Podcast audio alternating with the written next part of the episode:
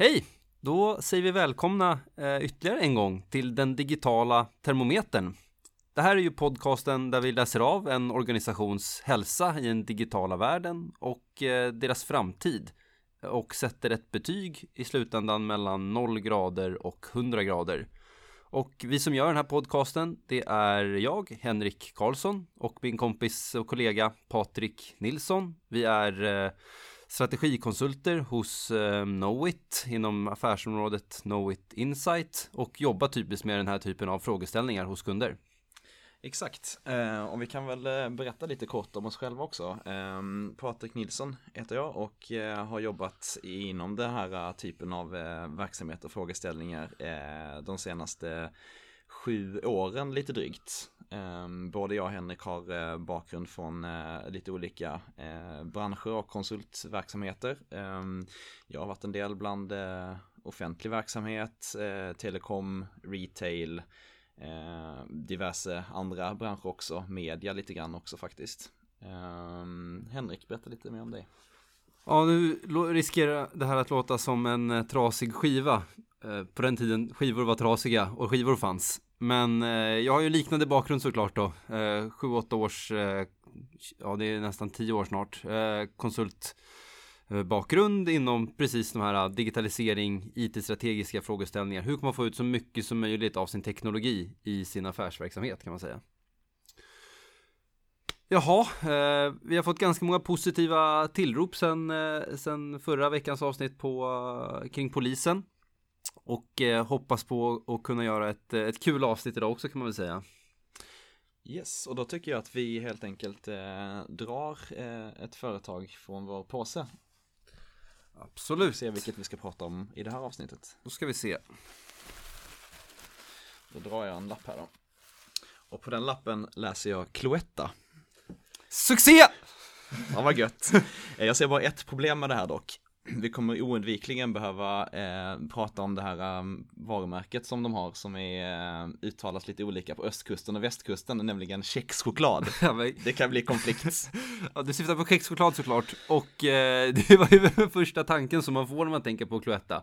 De här rutiga byxorna nästan. Jag tänker, jag ser framför mig skidåkare i så här smårutiga kläder på något sätt. Ja, exakt. Den spontana tanken när man tänker Cloetta är ju i princip, ja, varenda godis eh, eh, chokladsak man kan köpa i en affär nästan. Exakt, och också, jag är ju en godiskonsument av rang, men jag kan inte riktigt påminna mig att jag har sett Cloetta utomlands särskilt mycket. Jag skulle nog spekulera att det är mest i störst i Sverige. Det tror jag också, och eh, det är väl också ett svenskt företag i grunden, är i alla fall min spontana bild. Ehm, med verksamhet i andra länder såklart. Ja. Vad tänker man mer? Jo men det är just den här sponsringen, skidlandslaget, sådana grejer. Ta det rätta, ta Cloetta är väl också en gammal slogan som man har hört någon gång. Jag vet inte om de kör den längre dock. Ja men det är lite, jag, jag får också lite 70-talskänsla av hela det här, ta det rätta, ta Cloetta, kexchoklad. Så om man ska göra den här fotbollsliknelsen som jag brukar göra. Jag, jag, jag får tanken till 70-talet, då, då tänker jag på Ralf Edström den stora eh, svenska Nixon-spelaren eh, som eh, tyvärr, ja som lyckades ta Sverige för sig till VM 74, och VM 78. Eh, och jag ser framför mig att han kanske står i en beige kostym med lite utsvängda byxor, långt hår, jättesnygg och så håller han en liten kexchoklad och ser någon, någon skön reklam där. Ja, just det. Jag är ju som jag brukar säga väldigt dålig på fotboll. Jag tänkte att om man går ännu längre tillbaka och tänker utifrån eh, det svenska, att Cloetta känns lite som det svenska folkhemmet, så här, eh, historik eh, kring det och då eh, är det kanske Kurre Hamrin som skulle kunna vara en bra koppling. Jag vet inte, det är bara så här, eh, jag kan typ inga gamla fotbollsspelare heller förutom kanske honom då. ja, men det är bra, det är bra. Jag bor ju i Solna vid Råsunda så då, då har man i alla fall tidigare år eh, sett Kurre där ibland i närheten. Ja, just det, just det. Alright, men vi sätter igång vår timmes eh, research och eh, kommer tillbaka och ser vad vi kan hitta om Cloetta och digitalisering. Perfekt. Okej, den timmen gick ju som vanligt eh, extremt fort när man har roligt. Och jag får väl börja med att, att konstatera att en sökning på Ralf Edström plus kexchoklad på Google genererar noll relevanta träffar. Så det var nog en, en, bild som jag hade i mitt huvud där som kanske inte någonsin har existerat i verkligheten. jag har faktiskt inte googlat på kurrehamrin och kexchoklad men eh, vi låter kanske någon av våra lyssnare göra det då om det är någon som är intresserad av det. Eh, men vi kanske ska börja med att dra lite bakgrund om eh, Cloetta bara för att sätta scenen lite. Det är ju ett ganska gammalt företag visade sig och vi trodde ju initialt att det var ett svenskt företag, vilket det också är, men det grundades faktiskt i Köpenhamn redan 1862 av tre schweiziska syskon. Syskonen Cloetta alltså. Eh, därefter ganska kort etablerar man också verksamhet i eh, Malmö och eh, sedermera även i Ljungsbro som väl är den klassiska eh, Cloetta-orten egentligen där man väl har fabrik även idag. Just det. Um, och från, om man tittar på från 70-talet och, och, framåt så har man gjort eh, ganska mycket förvärv och sammanslagningar. Vi kanske bara ska gå igenom dem lite snabbt då. Uh, man köpte Choklad AB Thule 1971. Candelia AB, eh, det var lite senare då, 1998. Eh, sen gjorde man en fusion med finländska Fatser år 2000 och bildade Cloetta Fatser AB. Sen förvärvade man Karamellpojkarna 2007. Sen verkar det som att det uppstod någon typ av eh, konflikt mellan, eh, eller i alla fall en juridisk tvist mellan ägarfamiljerna i Fatser och Cloetta, vilket genererade att man eh, delade på bolagen år 2008. Och samma år noterades då Cloetta på Stockholmsbörsen. Sen går man tillsammans med, tillsamman tillsammans med LIF Leaf år 2011 och bildar ett nytt bolag. Och sen köpt svenska Nutisal och irländska Jelly Bean Factory upp 2014 och sedermera nederländska Lokavo eller Lonka, jag kunde inte riktigt förstå, det verkade vara samma bolag, eh, år 2015 och sist men inte minst svenska Candy King 2017. Så det är ju en ganska eh, stor, liksom lång resa av förvärv och uppköp och sammanslagningar och delningar som Cloetta har gått igenom de senaste, ja, 50 åren kanske. Och där kan man säkert anta att det kommer fortsätta framgent också, vilket ställer jättestora krav på ja, teknologi och IT för att vara så flexibel. Ja, man skulle väl kanske gissa att eh, det har sett ganska spretigt ut i applikationslandskapet givet alla de här förvärven och uppköpen under de senaste åren. Men vi kommer tillbaka till det lite senare. Det kan vi göra. Eh, omsättningen ligger 2017 5,8 miljarder, rörelsemarginalen på 9,1 procent. Man har försäljning i mer än 50 länder faktiskt och produktionsanläggningar i 8 länder. Och sen kan det väl vara värt att nämna bara vilka de kända varumärken är som Cloetta har. Vi hade ju en idé i början här om att när man går i en butik så är det det, det mesta av godiset man ser är Cloetta. Det är väl inte riktigt sant men ganska sant. Några av de kändaste varumärkena är, är Cloetta framförallt då. Ahlgrens bilar, Malaco, Läkerol, kexchoklad, Sportlife, Polly, Center, Plopp, Juleskum, Mums Mums med mera. Så det är ganska många välkända eh, som kanske är mest kända i Sverige men till viss del också utomlands. Så där har man säkert andra varumärken också då. Undrar, eh, eller, eller också intressant att de är faktiskt inte störst i Sverige. Eh, Menendez-koncernen, eh, heter den så? Eh, som har Marabou tror jag är lite större än vad Cloetta är. Men, eh, men när man ser framför sig de här dubbla stycksakerna så är ju det Cloetta-produkter allihopa. Mm. Jag tycker det är intressant om vilka som är vilka som är Cloettas kund. Det är inte helt självklart för att de har å ena sidan försäljning såklart till respektive återförsäljarled och butiker. Men det är ju i slutändan vi som konsumenter som inhandlar och där eh, så verkar de distingera mellan konsument och kund. Och det vore intressant att veta vilket fokus de har internt på, på den ena eller den andra, vad de mest försöker att påverka. Ja, när det gäller produktutveckling är det väl självklart eh, slutkonsumenten skulle jag gissa. Eh, sen där de ju satsar väldigt mycket på distribution och hur de får ut sina produkter till just grossister i dagligvaruhandeln och eh, servicehandeln som är deras primära försäljningskanaler. Ska vi prata lite om den här FMCG-marknaden som vi ändå är inne på nu då, Fast Moving Consumer Goods. Om man bara gör en liksom svepning av det då. FMCG är ju då typiskt varor som säljs väldigt snabbt och har ett kort hyllliv och branschen karaktäriseras eh, generellt sett av stora volymer och låg marginal. Eh, där varuflöde, liksom distribution och så är de viktigaste komponenterna.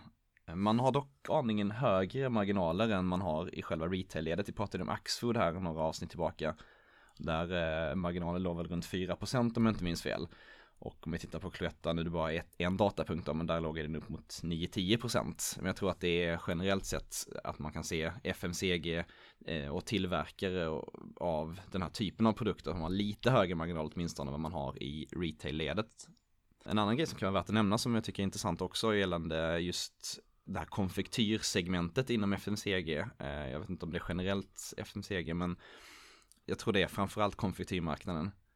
Där man inte ser lika stor konkurrens från eh, handelns egna varumärken. Utan att det finns väldigt mycket en stark koppling till själva varumärket. Som kund vill hellre köpa Cloetta än kanske Ica Basic choklad. Att det är ganska så här eh, stark koppling till just det. Vilket ju sätter eh, höga krav på produktutveckling och även design och varumärke och kundrelationer framförallt. Har det att göra med att det här är en produkt som man inte riktigt planerar i förväg att man ska köpa? Där man inte riktigt tänker på vilken, vilken typ av funktion vill jag få ut av det här? Mm. Utan man mer känner att åh, nu blev jag sugen på det här och det här. Ja, det är ju 80% av eh, köpbesluten fattas i butiken kring de här varorna. Här är ju en jättestor risk i en digitaliseringsvärld. Låt oss prata om det lite senare.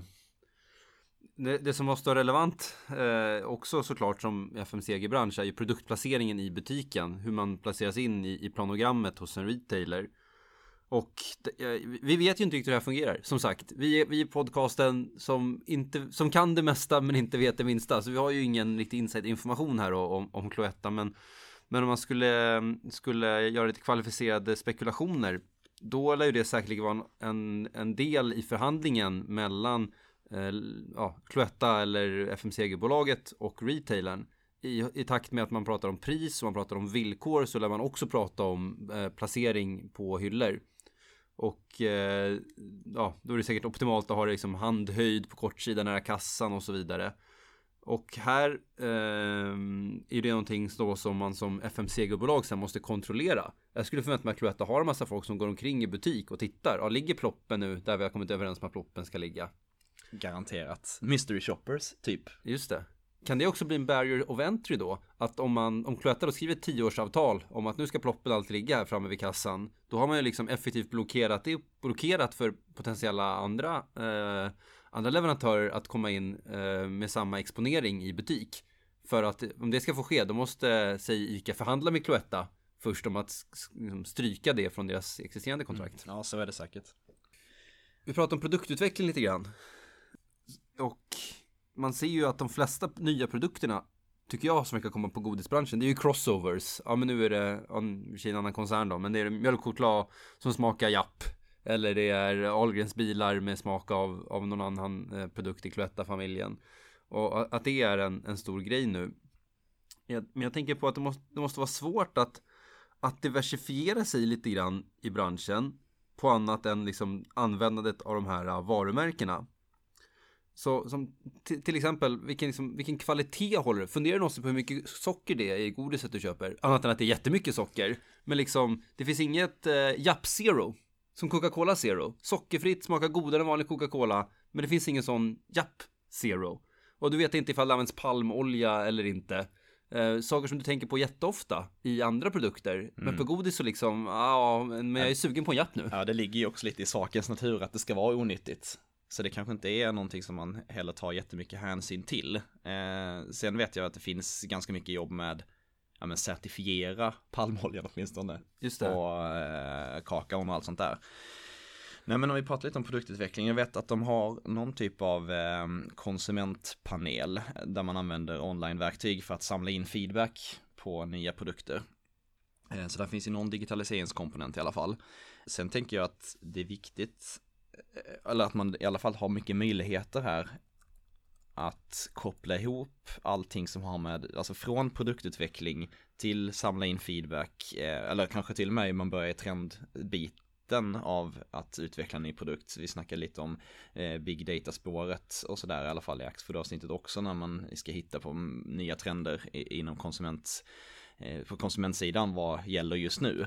Så kan man ju göra det med någon sån big data komponent säkert. Men samtidigt eh, det flödet hela vägen till att samla in feedback från konsumenter, utveckla den själva nya produkten med allt vad gäller förpackningsdesign och smak och allt möjligt och sen eh, ta det där vidare till produktion och ja, men förpackningsstorlek också. Och sen ska det där eh, dimensioneras i produktionen, man kanske ska ställa om produktionen, man ska beställa in rätt material eller råvaror för att kunna tillverka det här det flödet lär ju kunna effektiviseras med eh, liksom digitala verktyg. jag skulle gissa att det Mm. säkert är ganska fragmenterat i någon mån att man liksom har något verktyg för att analysera konsumentbehov, man har något annat för att eh, produ- eh, planera produktionen, man har tredje för att liksom designa förpackningar. Jag vet inte om det finns någon viss vikt i att koppla ihop det där, men åtminstone förpackningsstorlek och produktion hänger ihop. Eh, Mm. Förpackningsdesign och konsumentbehov hänger också ihop. Man kan också ta hävstång på varandra. Ju snabbare man kan ändra sin eh, produktion, desto, eh, desto mer flexibel kan man bli i sitt varuerbjudande. Jag tänker eh, um, kexchoklad med ditt namn på. Jag har ett kexchoklad som det står Henrik på. Eh, och det, det kanske inte är en jättestor volym om man ska ärlig då.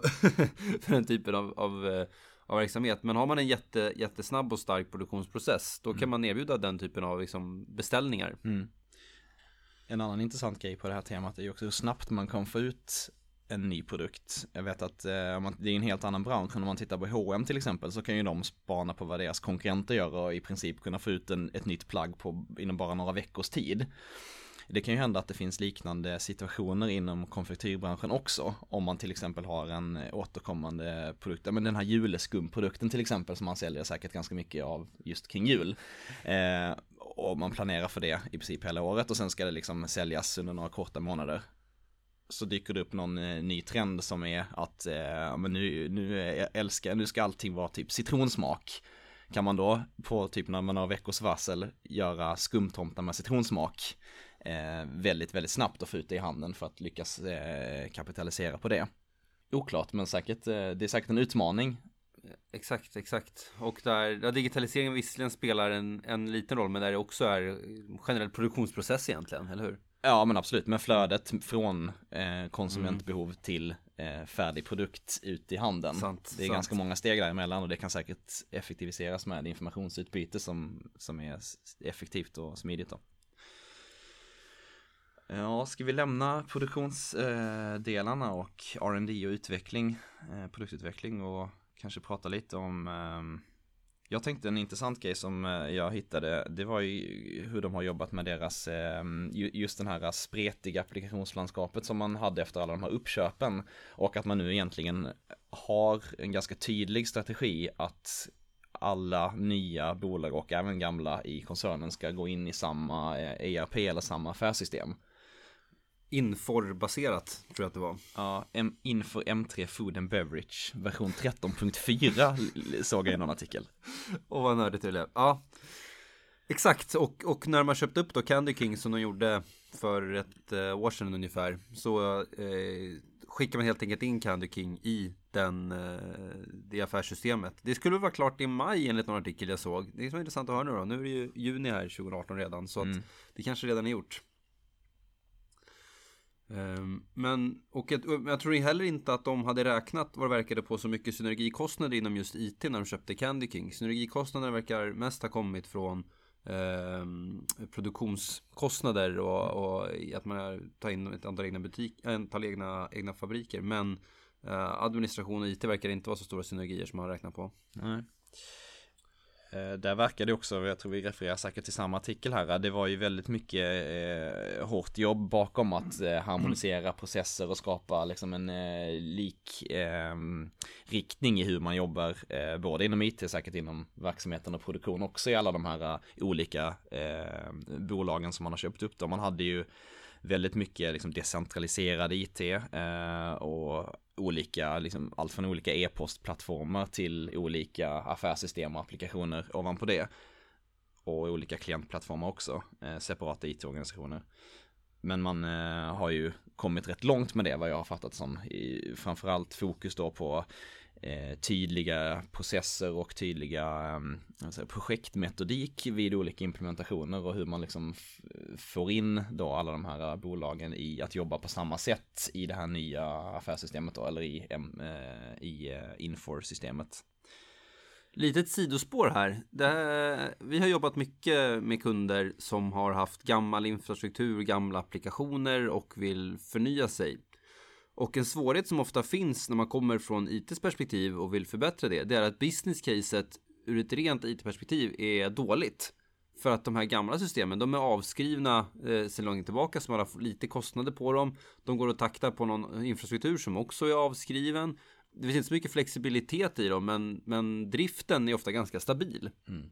Så eh, oftast så blir det dyrare med nya affärssystem än gamla. Så det gäller att man bygger sitt business case och sin motivation till varför man vill göra det på att det finns en värde, eh, ett affärsvärde kopplat till det. Ja, vi kan bli snabbare i vår produktionsprocess.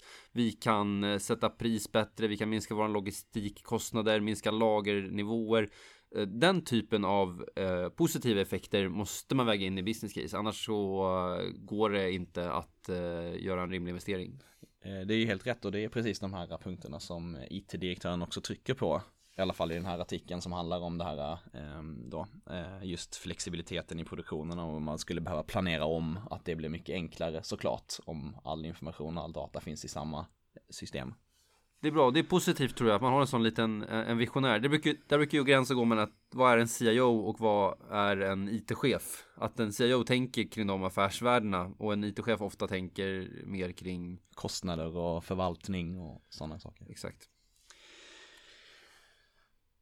Eh, det här med agil resa, det pratade vi lite grann om förra, förra avsnittet om eh, kring polisen och hur mycket börjar vi jobba med team och, och sånt och gå bort från den här klassiska Vattenfalls, Vattenfallsmodellen. Jag har inte hittat så mycket data på det om jag ska vara ärlig kring Cloetta, men de pratar fortfarande mycket om projekt och, och att först göra en ordentlig kravställning och så vidare, vilket indikerar att man fortfarande använder Vattenfallmodellen åtminstone på program och portföljnivå. Kanske att man på teamnivå börjat jobba med agila sprintar och scrum-möten och sånt där, men eh, inga tydliga indikationer där.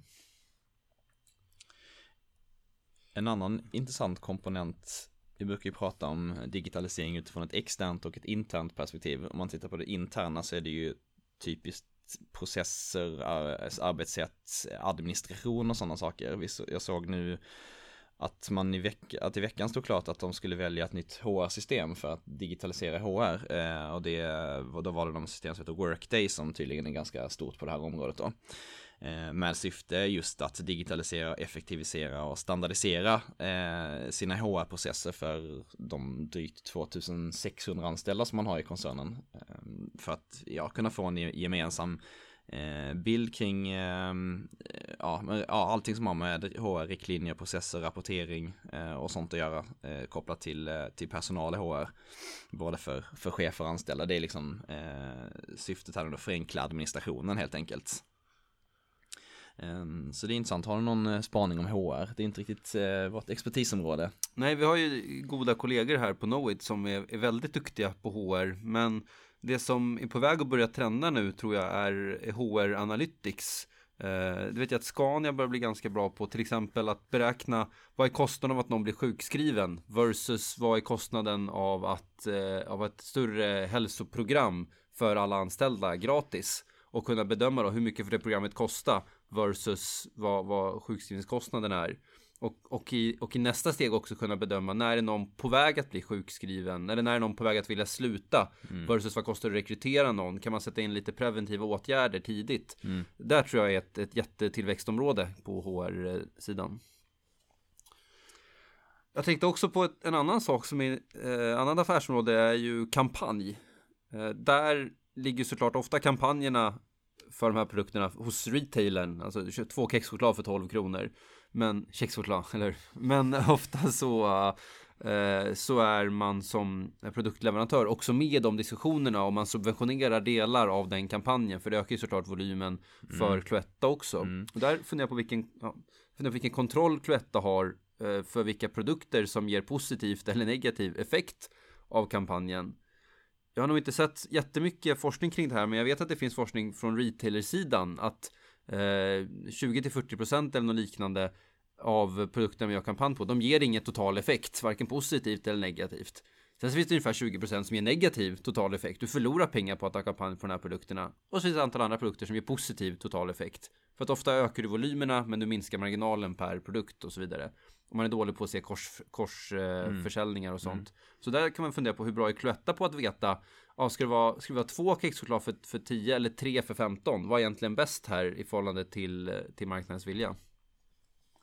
Och jag, jag, jag gissar att man inte är jättebra på det. Det är nästan ingen som är jättebra på sånt här. Det finns ju mjukvaror för sånt. Formulate är några som vi har kommit i kontakt med för, för retailers. Men jag tror samma behov finns här hos FMCG-bolag.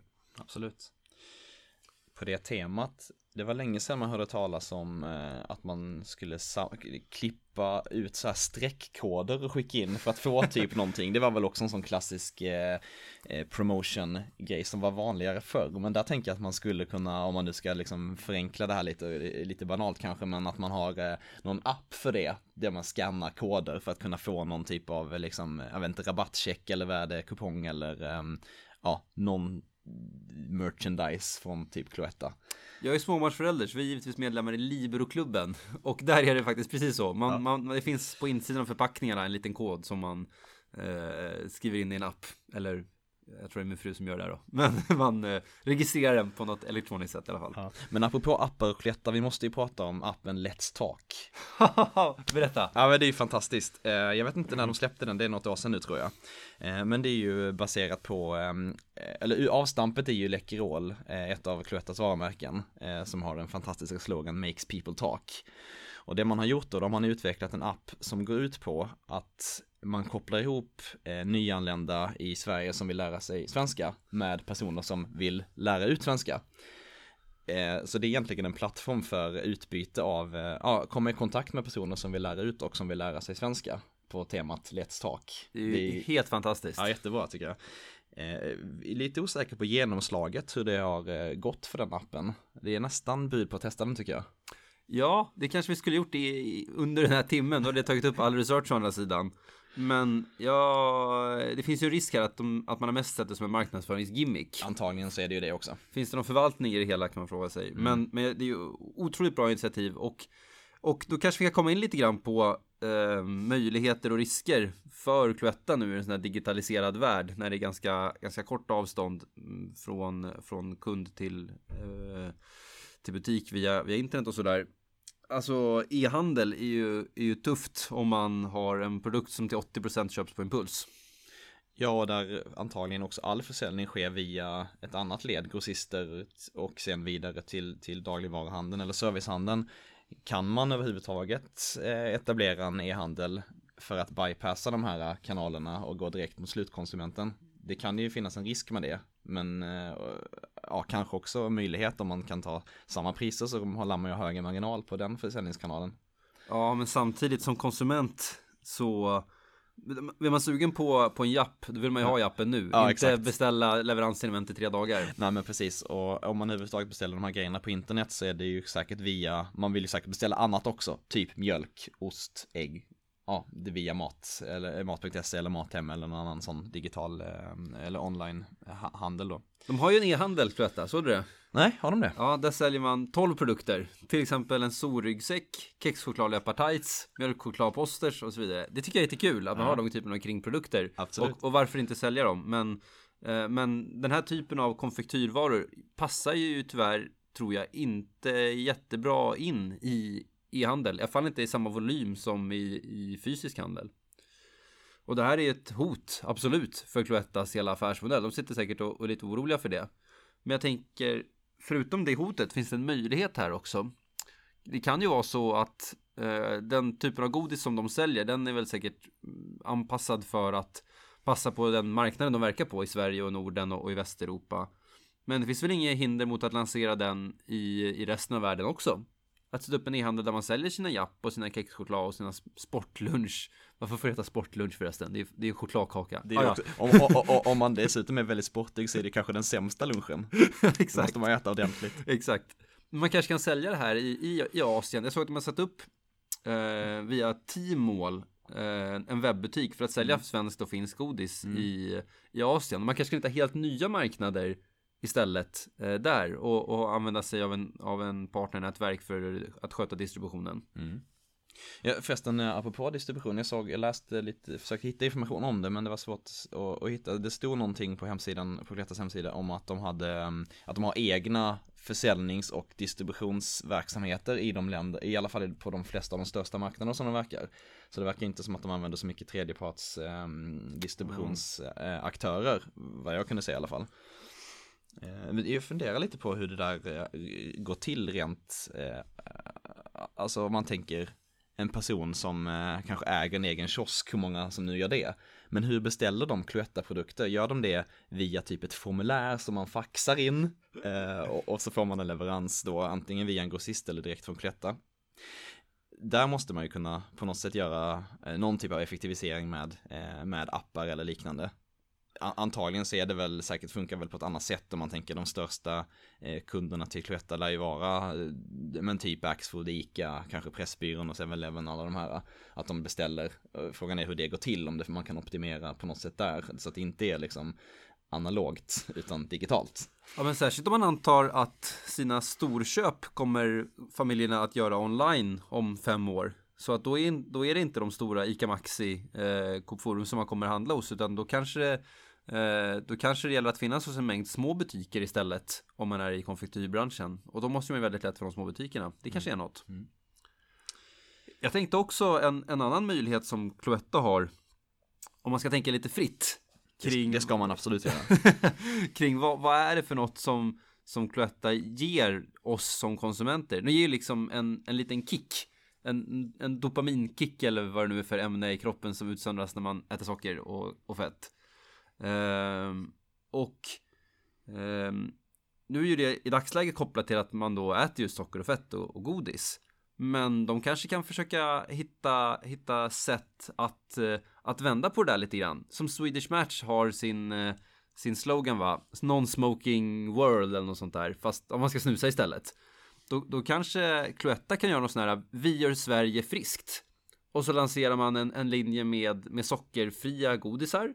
Man kanske, det behöver inte vara så mycket digitalisering för att göra då. Men man kanske också kan eh, sätta upp en, en, en, personlig tränare. Så när du känner att nu är jag lite sugen på att äta godis. Då kommer du med ett motförslag. Ah, men du kanske istället ska gå och göra tio armhävningar.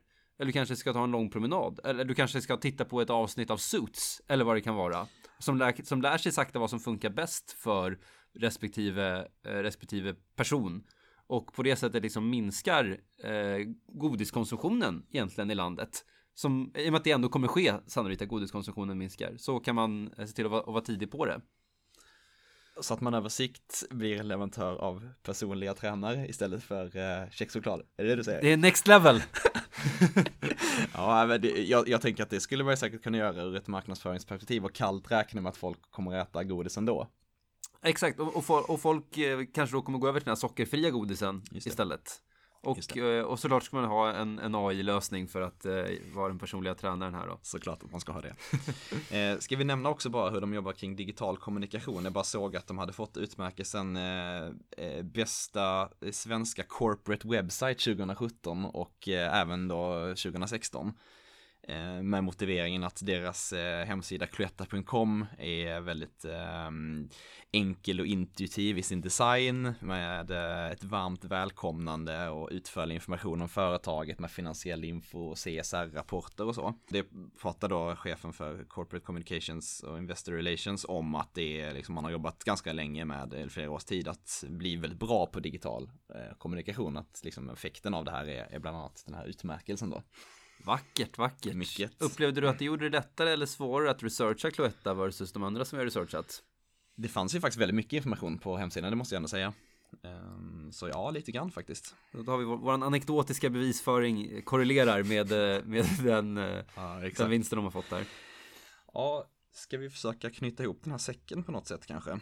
Ja, jag, jag tänkte på en liten detalj här i framtidsspaningen. Mm -hmm. uh, de sålde ju den italienska verksamheten nu 2017, vilket gjorde att man fick ett negativt resultat. För man var tvungen att göra en avskrivning på 400 miljoner av både materiella och mm. immateriella anläggningstillgångar. Det indikerar ju då alltså att man har tagit i balansräkningen, nu blir det lite ekonomiteoretiskt här då, men man har i princip värderat sitt innehav högre än vad marknaden värderade till när man väl sålde det.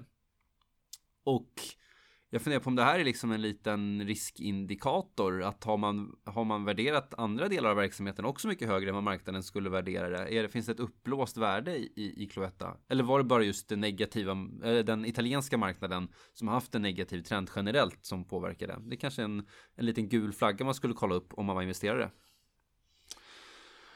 Absolut. Ja. Jag tänkte vi nämnde inte så jättemycket om eh, deras liksom, strategiska fokus. Nu kanske det är lite sent in i avsnittet här när vi ska försöka knyta ihop säcken. Men det man pratar om är att man ska jobba mycket med tydliga kategori och varumärkesplaner. Eh, sänka kostnadsbas och man har implementerat Alin-programmet för att sänka kostnader och minska svinn i produktion. Eh, och fokus är på organisk tillväxt med, i minst samma takt som konfektyrmarknaden i stort uppnå en ebit minst 14 procent, alltså lite högre än vad man har idag. Så det verkar ju vara eh, reducera kostnader och öka eh, försäljning här som är, eh, är på agendan och då eh, är det ju säkert väldigt viktigt att man gör de här sakerna som du precis pratade om, de av, avyttringarna för att liksom om det, eh, för att effektivisera. Men också jobba mycket med då den här produktutvecklingen mm. och eh, tydliga liksom, ja, när man pratar om kategori eh, och varumärkesplaner, att man, det är ju det som är hela styrkan egentligen i Cloetta, alltså varumärkena. Så. Exakt. Ja, och om man ska då ta den här framtids, eh, framtidsutsikterna och sätta våran, våran temperatur vi eh, kanske ska vara lite mer transparenta kring hur vi sätter den här temperaturen egentligen. Vad säger du Patrik? Ja, absolut. Vi har fått den eh, feedbacken från en del av våra lyssnare. Hur, hur tänker ni egentligen när ni sätter den här? Och eh, det vi brukar utgå från det är ju i, i någon ganska enkelt ramverk. Vi brukar titta på ja, men den interna versus den externa förmågan och göra en sammanvägning av det. Ganska godtyckligt får vi väl kanske ändå erkänna. eh, men det finns ett antal komponenter som man brukar titta på. Så tror du att de är bättre ur det interna eller det externa perspektivet? Jag tror att eh, det framförallt är det interna perspektivet som är den eh, styrka man har här.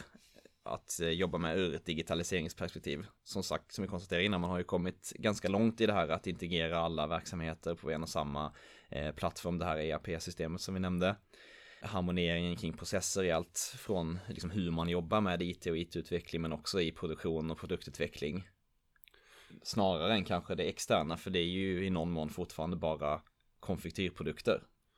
Exakt, jag har hittat väldigt få svagheter i det interna. Det är nästan en full ur det perspektivet. Sen kanske branschen som sådan inte är så stark i det externa och heller inte Cloetta. Så vad är det för sammantagen temperatur tycker du? 70 grader. Taget, jag kan skarva det lite uppåt kanske. Säger jag 75? Absolut, jag kör på det. Okej, eh, vi brukar fundera på vilka frågor vi skulle vilja borra tillsammans med Cloetta om vi fick chansen att träffa dem. Jag tänker på det här med eh, hur man jobbar mot sina kunder, vilka digitaliseringsmöjligheter man ser där. Alltså man skriver att eh, också i årsredovisningen vill jag minnas att man ska satsa på att ligga i framkant när det gäller att stödja kunder i hur eh, produkterna säljs online. Det skulle jag vilja borra lite mer. Vad menas med det och hur jobbar man med det? Och jag skulle också vilja höra hur de eh, utvärderar experiment i, eh, i affärsmodeller till exempel. Och till exempel kampanj. Är det bäst att ha plopp 3 för 12 men sportlunch 2 för 10? Eller vad det kan vara. Mm. Det skulle vara jätteintressant att höra hur de, hur de tänker. Mm. Alright, med eh, de orden så tycker jag att vi eh, avslutar och eh, vi ses. Eh, nej just det, vi ska också nämna att man kan kontakta oss på den digitala termometern at gmail.com. Exakt, och eh, vi finns såklart eh, tillgängliga, Patrik och jag, på eh, alla möjliga andra forum, LinkedIn och liknande. Så det är bara att droppa en notis om ni har några frågor eller några tankar eller vill bolla något. Absolut. Och med det så säger vi väl tack för idag. Tack.